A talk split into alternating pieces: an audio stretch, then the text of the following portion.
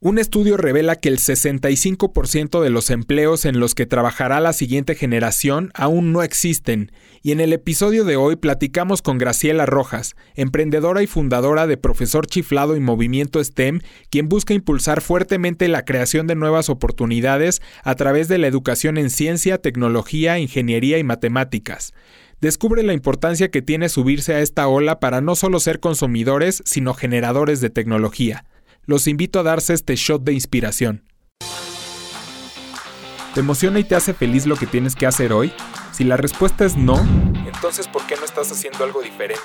No te traemos un discurso de optimista. Simplemente nos rehusamos a aceptar que la gente tenga pretextos para alcanzar sus sueños. Reconócelo, la única persona que puede decidir sobre su vida es tú. No pretendemos decirte cómo hacerle porque no existen fórmulas mágicas. Lo único real es que hay que chingarle y creemos que lo que podemos hacer para ayudar es platicar con gente chingona para generar conocimiento e inspiración, porque muchas veces eso es lo único que hace falta para que alguien se aviente a crear su propia gran historia. Porque vaya que nos hace falta gente que se atreva. Esto es Brain Boost. Yo soy Manuel Salgado y llevo toda la vida jugándole al emprendedor. Soy fan muy cabrón de los Packers y duermo chueco todas las noches. Pero neta, muy chueco. Y yo soy Luis Silva, apasionado de los deportes, el contacto con la naturaleza, las donas y el café. Escucha el podcast en Spotify o en iTunes y también nos puedes ver en YouTube o en brainboost.mx. Luis Silva, ¿cómo estás? Muy bien, ¿tú? Todo bien, muchas gracias.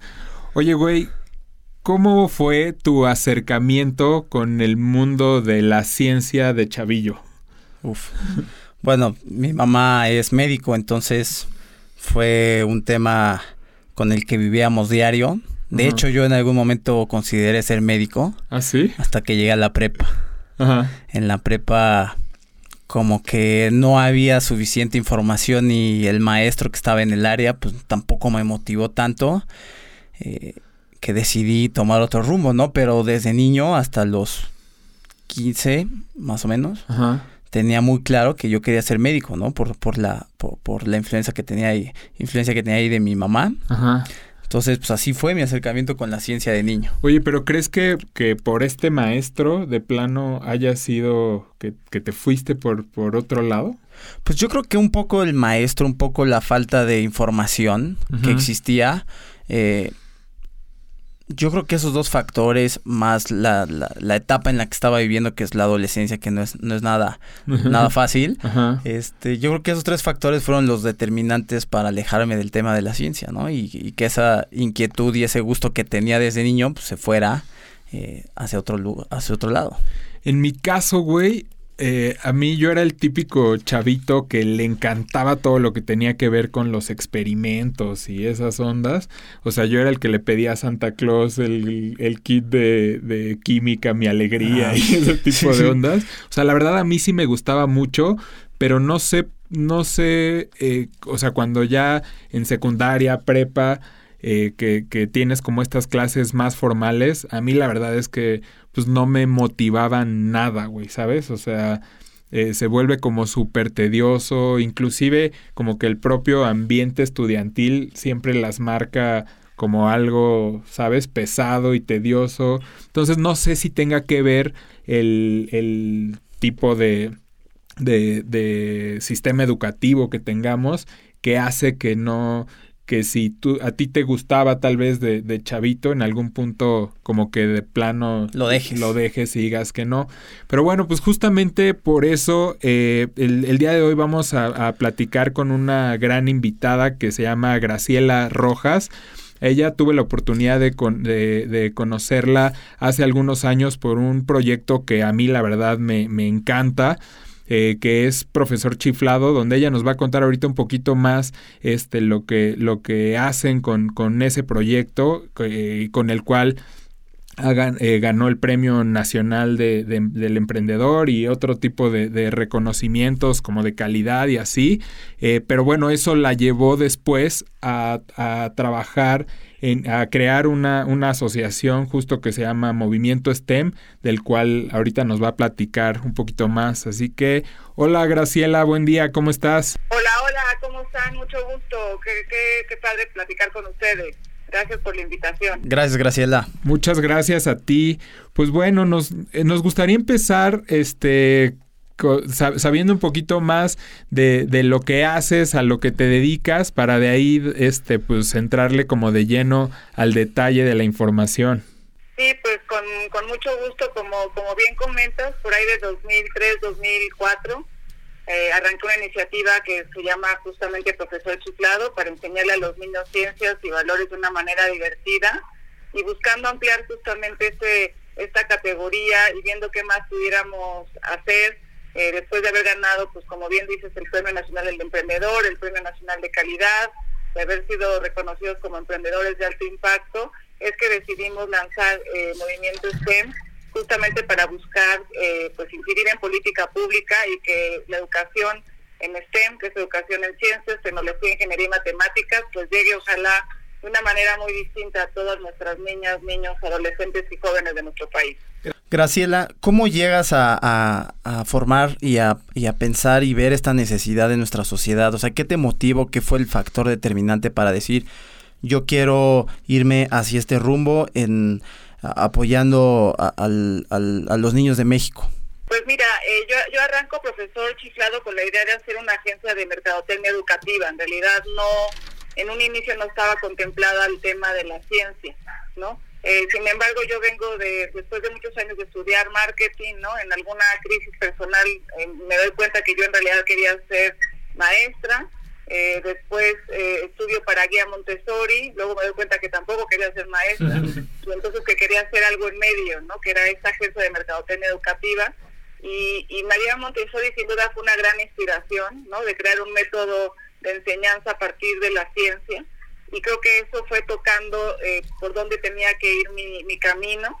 Y, poco a poco fui descubriendo que que realmente lo que no nos enseñan un poco en la escuela, ¿no? Que la ciencia es el camino hacia el bienestar social y hacia el desarrollo sostenible y que realmente es el camino hacia donde una sociedad puede evolucionar y me di cuenta que si hacíamos una diferencia ahí en nuestro país podríamos cambiar pues la historia de México.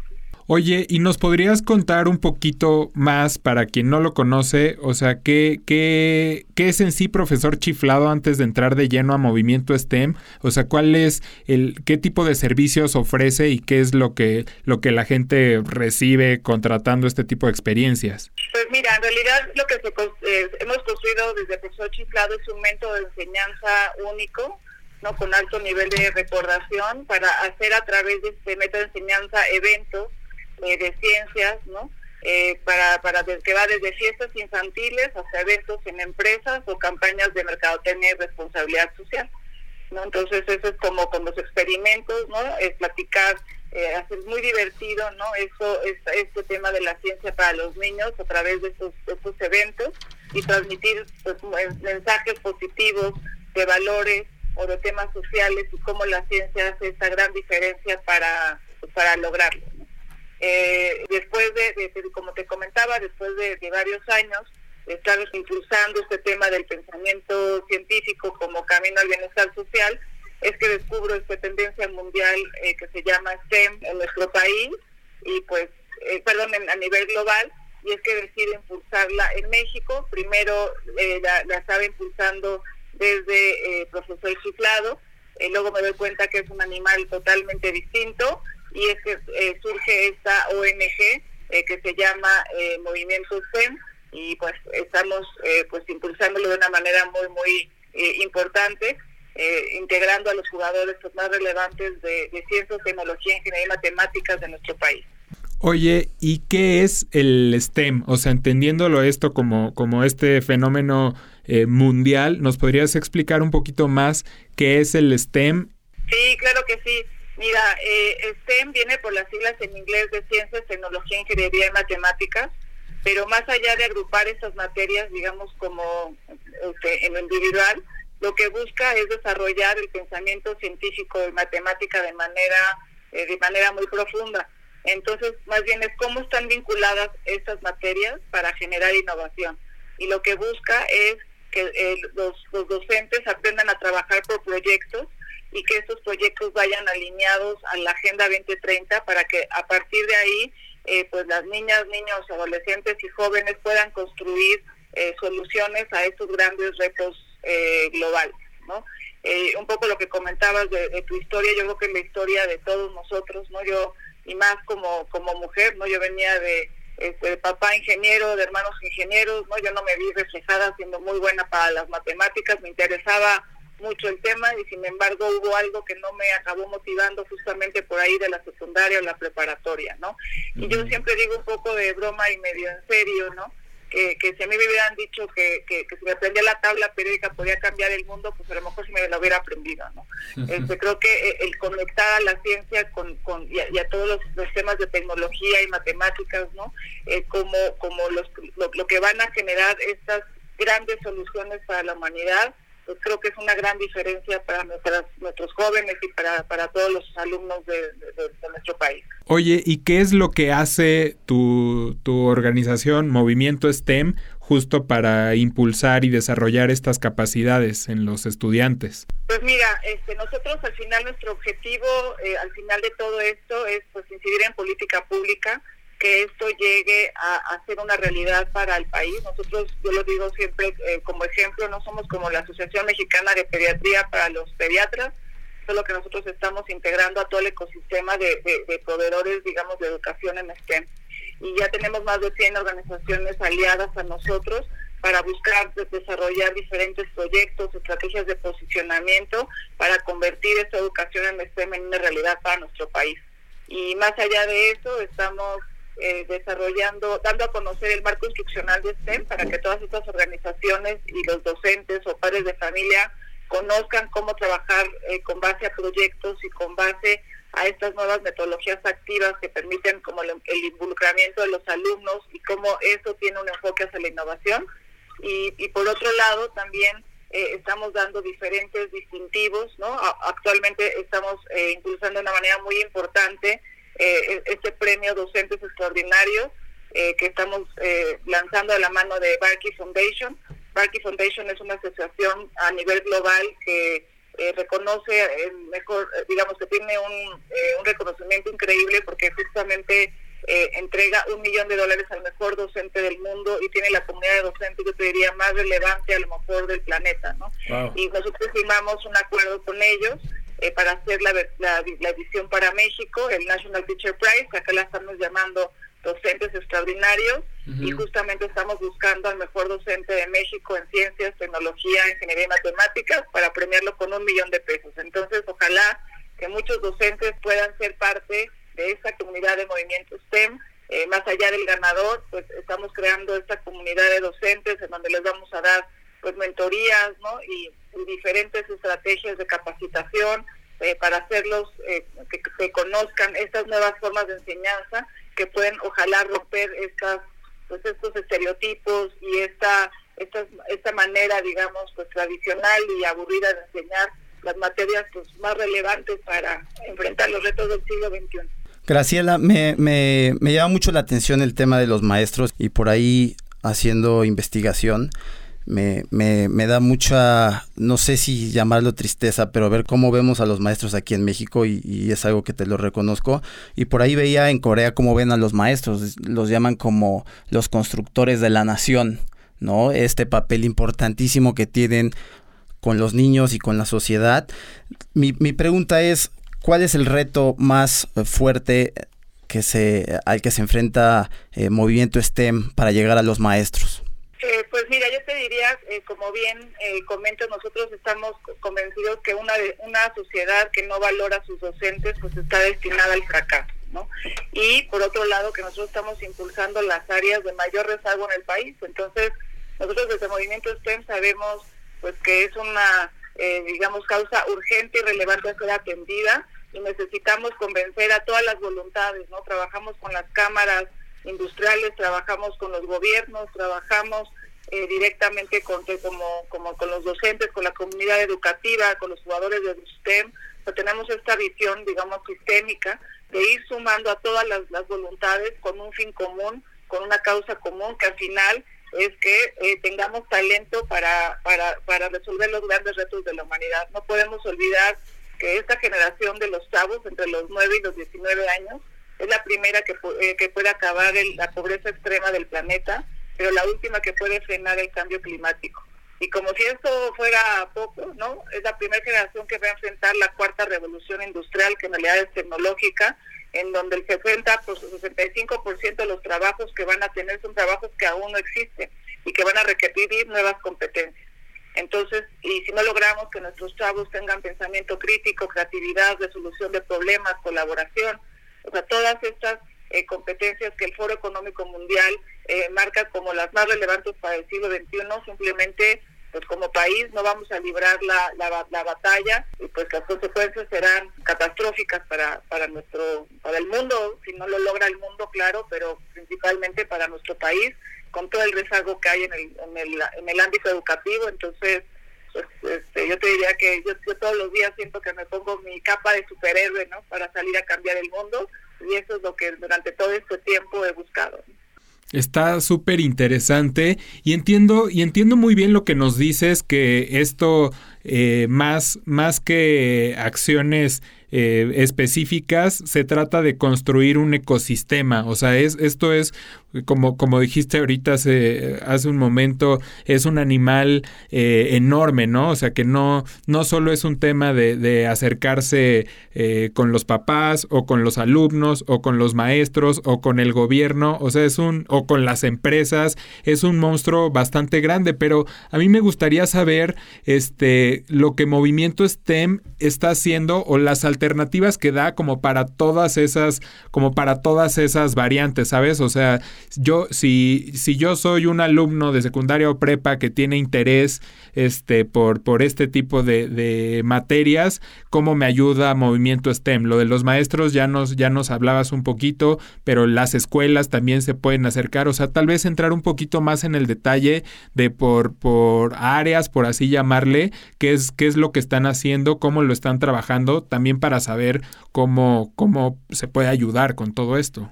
Claro, pues mira, eh, por un lado nosotros como, como comentas estamos integrando a todos los proveedores, digamos, de UCEM y los estamos poniendo disponibles para toda la comunidad educativa y para, para que todos los papás lo puedan, los puedan conocer y también todas las escuelas para empezar a, desarrollar estrategias con, este, con ellos, ¿no?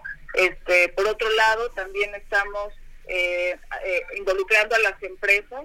Eh, tenemos dos proyectos bien interesantes con las empresas. Uno tiene que ver con desarrollo de talento femenino en STEM y ahí estamos haciendo diferentes estrategias para que, puedan llegar a través de, de, incentivar a las chavas en las secundarias, en las preparatorias, hasta acompañar en ciertos procesos de visibilidad y con algunos temas de género y otras eh, cuestiones para que puedan llegar y acompañarlas hacia la alta dirección, ¿no? A, todo lo que tiene que ver con talento femenino. Y por otro lado, también a través de las empresas estamos haciendo programas de voluntariado para que los chavos y las chavas que se acerquen a Movimiento STEM eh, puedan recibir mentorías gratuitas gracias a las empresas a las que estamos, eh, a sus mentores los estamos eh, capacitando. ¿no?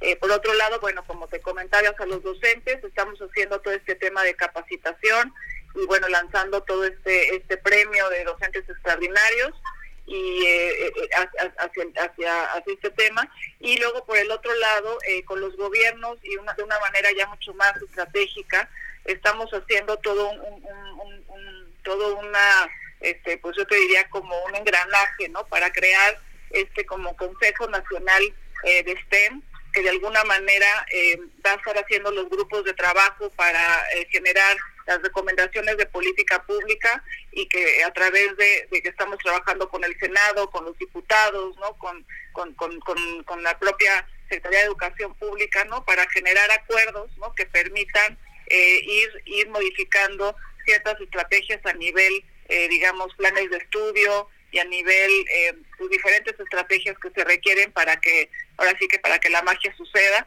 Y entonces estamos trabajando pues al más alto nivel de, te diría, en el país, con las eh, cámaras industriales, con, con, la senadora, por ejemplo, Beatriz Paredes, ¿no? o con, con, todos los actores relevantes, digamos, que pueden tomar decisiones en, nuestro país eh, para, para crear eh, y, ayudar a impulsar eh, que, esta educación en STEM sea una realidad para, para, para, para nuestro México.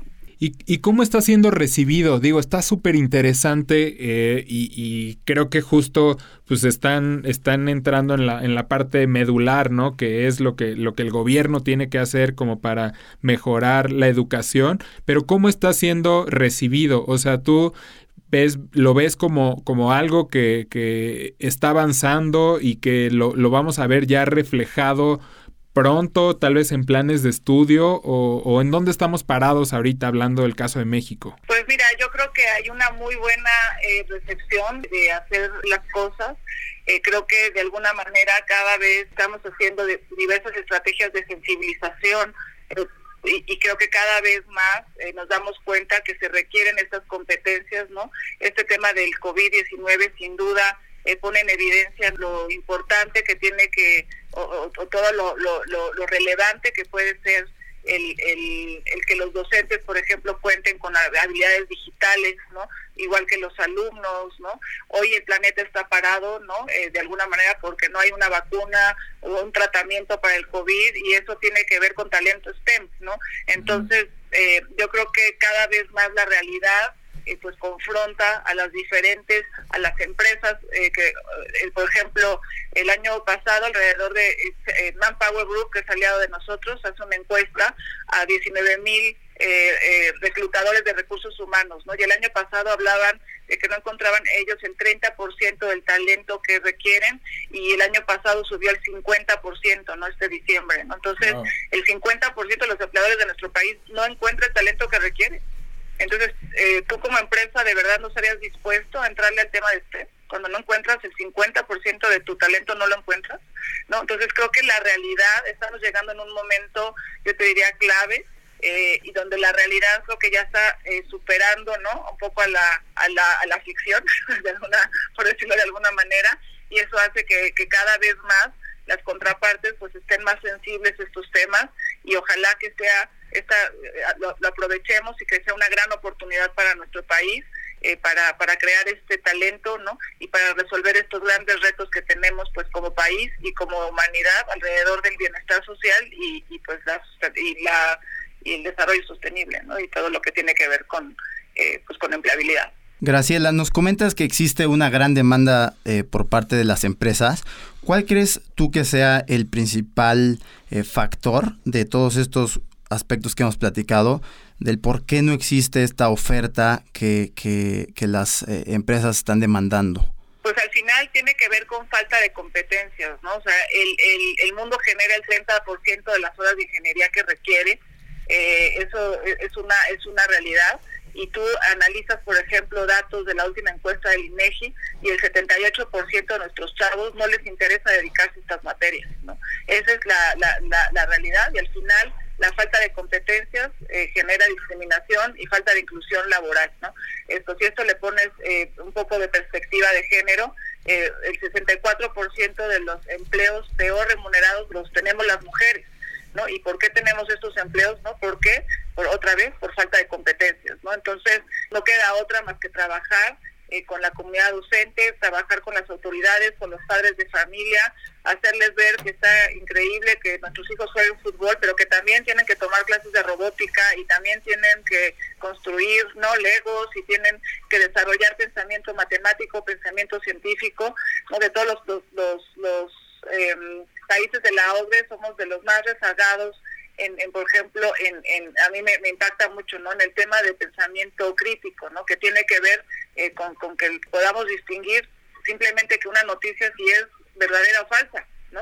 Este, entonces, eh, pues tenemos que lograr eh, con, con el impulso de las empresas, de los medios de comunicación y con de todas las de las familias, de las escuelas, ¿no? Un cambio social para que realmente México pueda enfrentar el siglo XXI.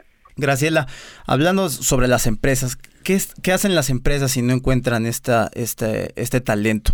¿Lo desarrollan? ¿Lo importan? O sea, ¿qué está haciendo ahorita las empresas? Pues yo te diría que una buena combinación de esto que comentas, pero creo que cada vez más están buscando desarrollarlo y esto es una gran oportunidad para acercar la visión de la academia con las empresas, ¿no? que es un poco también parte de las vinculaciones que nosotros estamos haciendo, ¿no? Ser este interlocutor en donde por un lado entendemos el ecosistema emprendedor, porque pues de ahí venimos, y por el otro lado al ser emprendedores sociales y desde el punto de vista académico, pues conocemos a esas contrapartes que pueden hacer esta gran eh, diferencia y los otros, hazte cuenta que cuando platicas con unos y con otros, ¿no?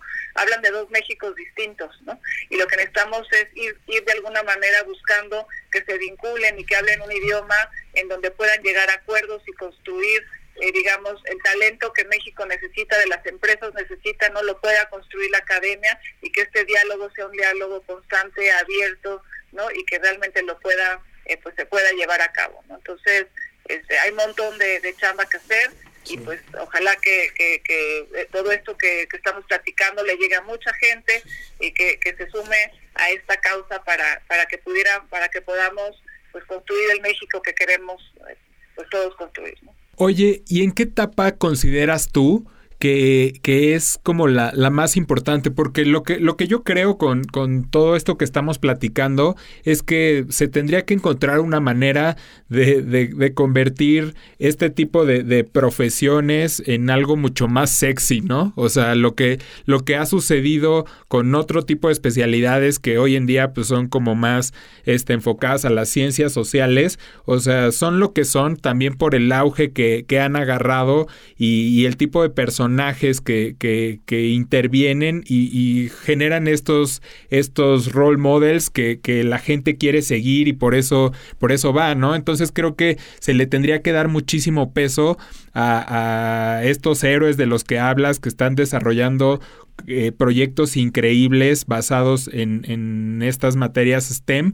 Pero, ¿en dónde crees tú, eh, en qué etapa de la vida de un ser humano crees que sea como más importante desarrollar, desarrollar el gusto y esa pasión que, que, haga que alguien se meta y decida seguirle ahí hasta las últimas consecuencias. ¿Me explicó? Sí, sí, sí. Pues mira, yo te diría que este rollo de las competencias STEM se habla de que desde edades muy, muy tempranas, ¿no? Eh, hay, que, hay que fomentarlo desde este preescolar, desde primarias, eh, eh, desde muy, muy temprano eh, porque justamente generar habilidades al principio de la vida hace que puedas crear habilidades el resto de la vida, ¿no? Entonces, eh, por ahí, desde generación de habilidades es algo que tenemos que entrarle desde preescolar, ¿no?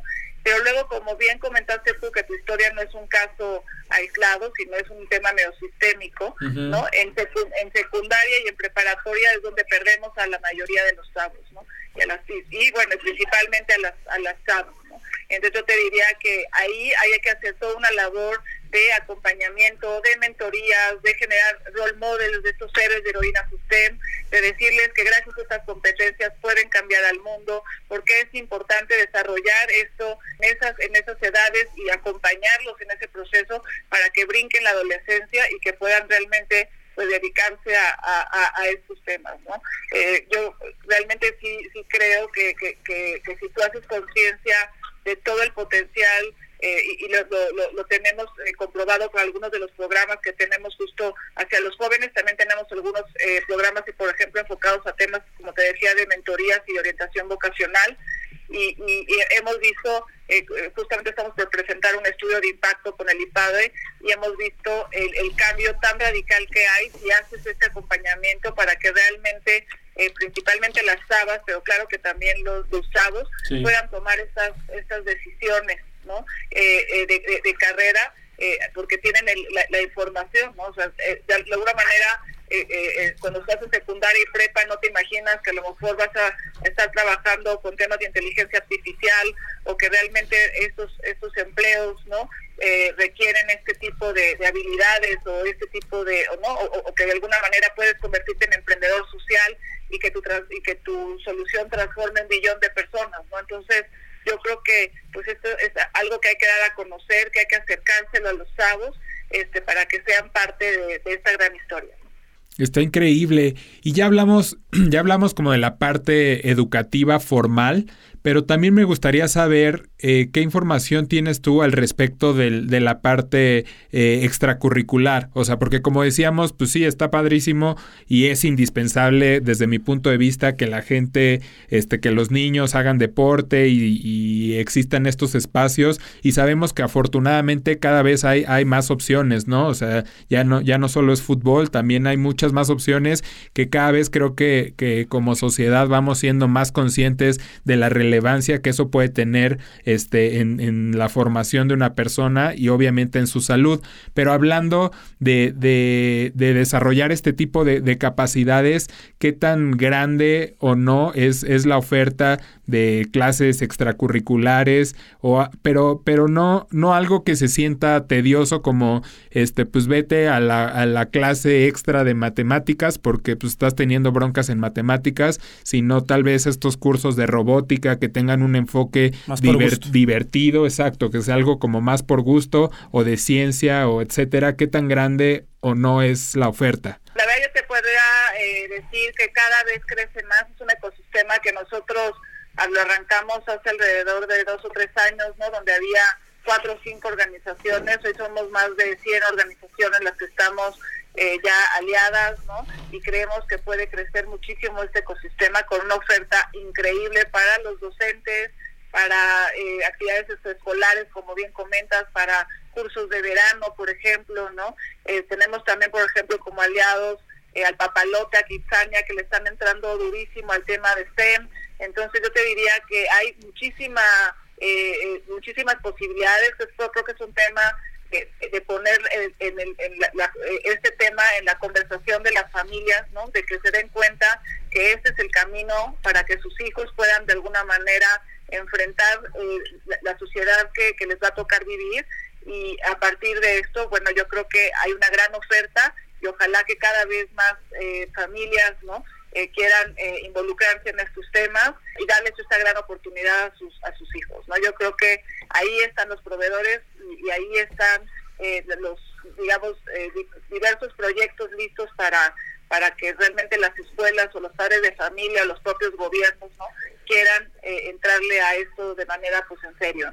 Oye, ¿y dónde, dónde crees que podamos encontrar estas, estas opciones? O sea, y te hablo, te hablo como, como padre de familia, ¿no? O sea, eh, me, me, me, gustaría saber si, si, me, si quisiera, aparte del trabajo que, que, que, se está realizando en la escuela, si yo quisiera buscar alternativas de, para acercar, a, en este caso, a mis hijas a la ciencia, ¿por dónde me recomendarías tú que pueda empaparme más de las alternativas que existen para también este, que ellas conozcan las opciones y ver qué les, qué les gusta y por dónde pudieran ir? Pues mira, eh, nosotros justamente eh, estamos, eh, bueno, ahorita en nuestras redes hay diferentes opciones que todo el tiempo estamos anunciando.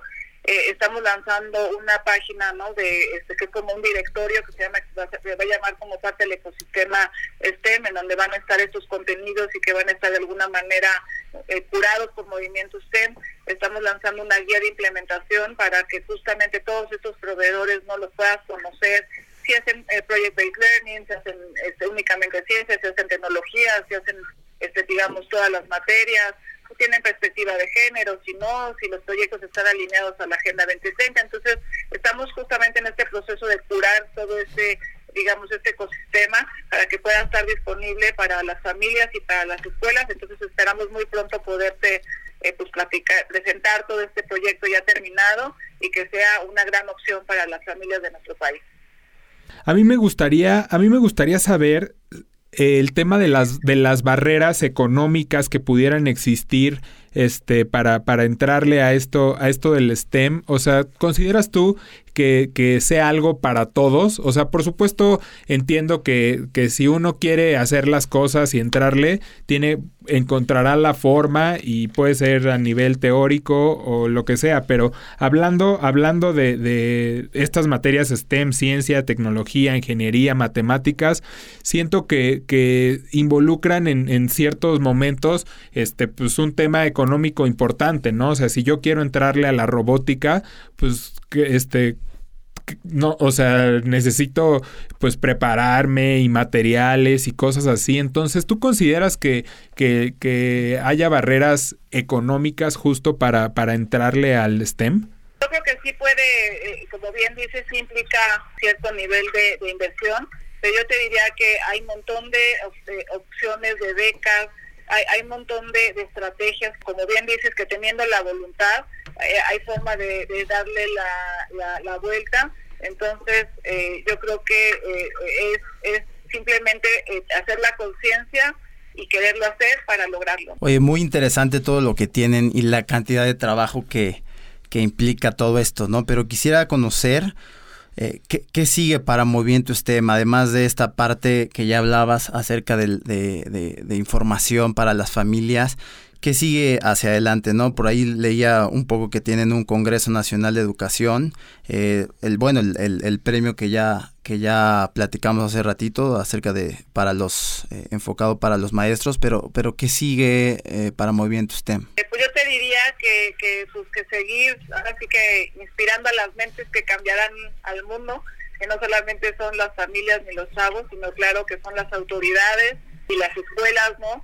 Eh, lo, que realmente nosotros queremos lograr hacia, hacia el largo plazo es eh, que, exista un plan nacional de STEM y que realmente podamos, ¿no? Como sociedad saber desde qué desde qué mm, este, cajita no podemos de alguna manera acercarnos y apoyar y este y entonces pues lo estaremos empujando con, con, todas nuestras fuerzas con toda nuestra este, pasión con toda nuestra energía eh, porque sabemos que, que esa es la, la, manera en que podemos aportar un granito de arena para que pues, México este pues como lo he comentado en varias ocasiones pues que México pueda hacer enfrentar exitosamente pues estos grandes retos que tenemos por por delante y creo que el, este tema del COVID solo viene a poner más evidente eh, la necesidad del desarrollo de talento STEM, del desarrollo de habilidades digitales, ¿no? El día que, que, veamos que logramos incidir en política pública y que esto es una realidad para todo nuestro país, pues habremos eh, eh, sabido que hicimos el trabajo correctamente. Para cerrar, bueno, a mí me gustaría eh, compartir algo. Ahorita que estuvimos investigando más al respecto, pues me topé con, con por ahí un, un documental de lo que están haciendo en, en Rusia que me pareció súper interesante y hubo algo que a mí se me quedó muy marcado que decía, si deseas controlar los mercados y tener una economía poderosa, hay que controlar la tecnología, ¿no? Entonces creo que hoy en día este, no, nos confundimos mucho de decir, no hombre, pero pues si mi, mi hijo es un experto en el iPad, ¿no? O sea, una cosa es consumir tecnología y otra cosa es desarrollar tecnología, ¿no? Entonces creo que es algo, algo muy importante en lo que deberíamos este, poner mucho ojo y mucha atención porque te, te puedes volver, si en, la medida que, que te vuelvas un desarrollador de tecnología, pues te puedes convertir en un player importante a, a nivel a nivel mundial, ¿no crees? Absolutamente. O sea, este, nosotros queremos justamente que nuestras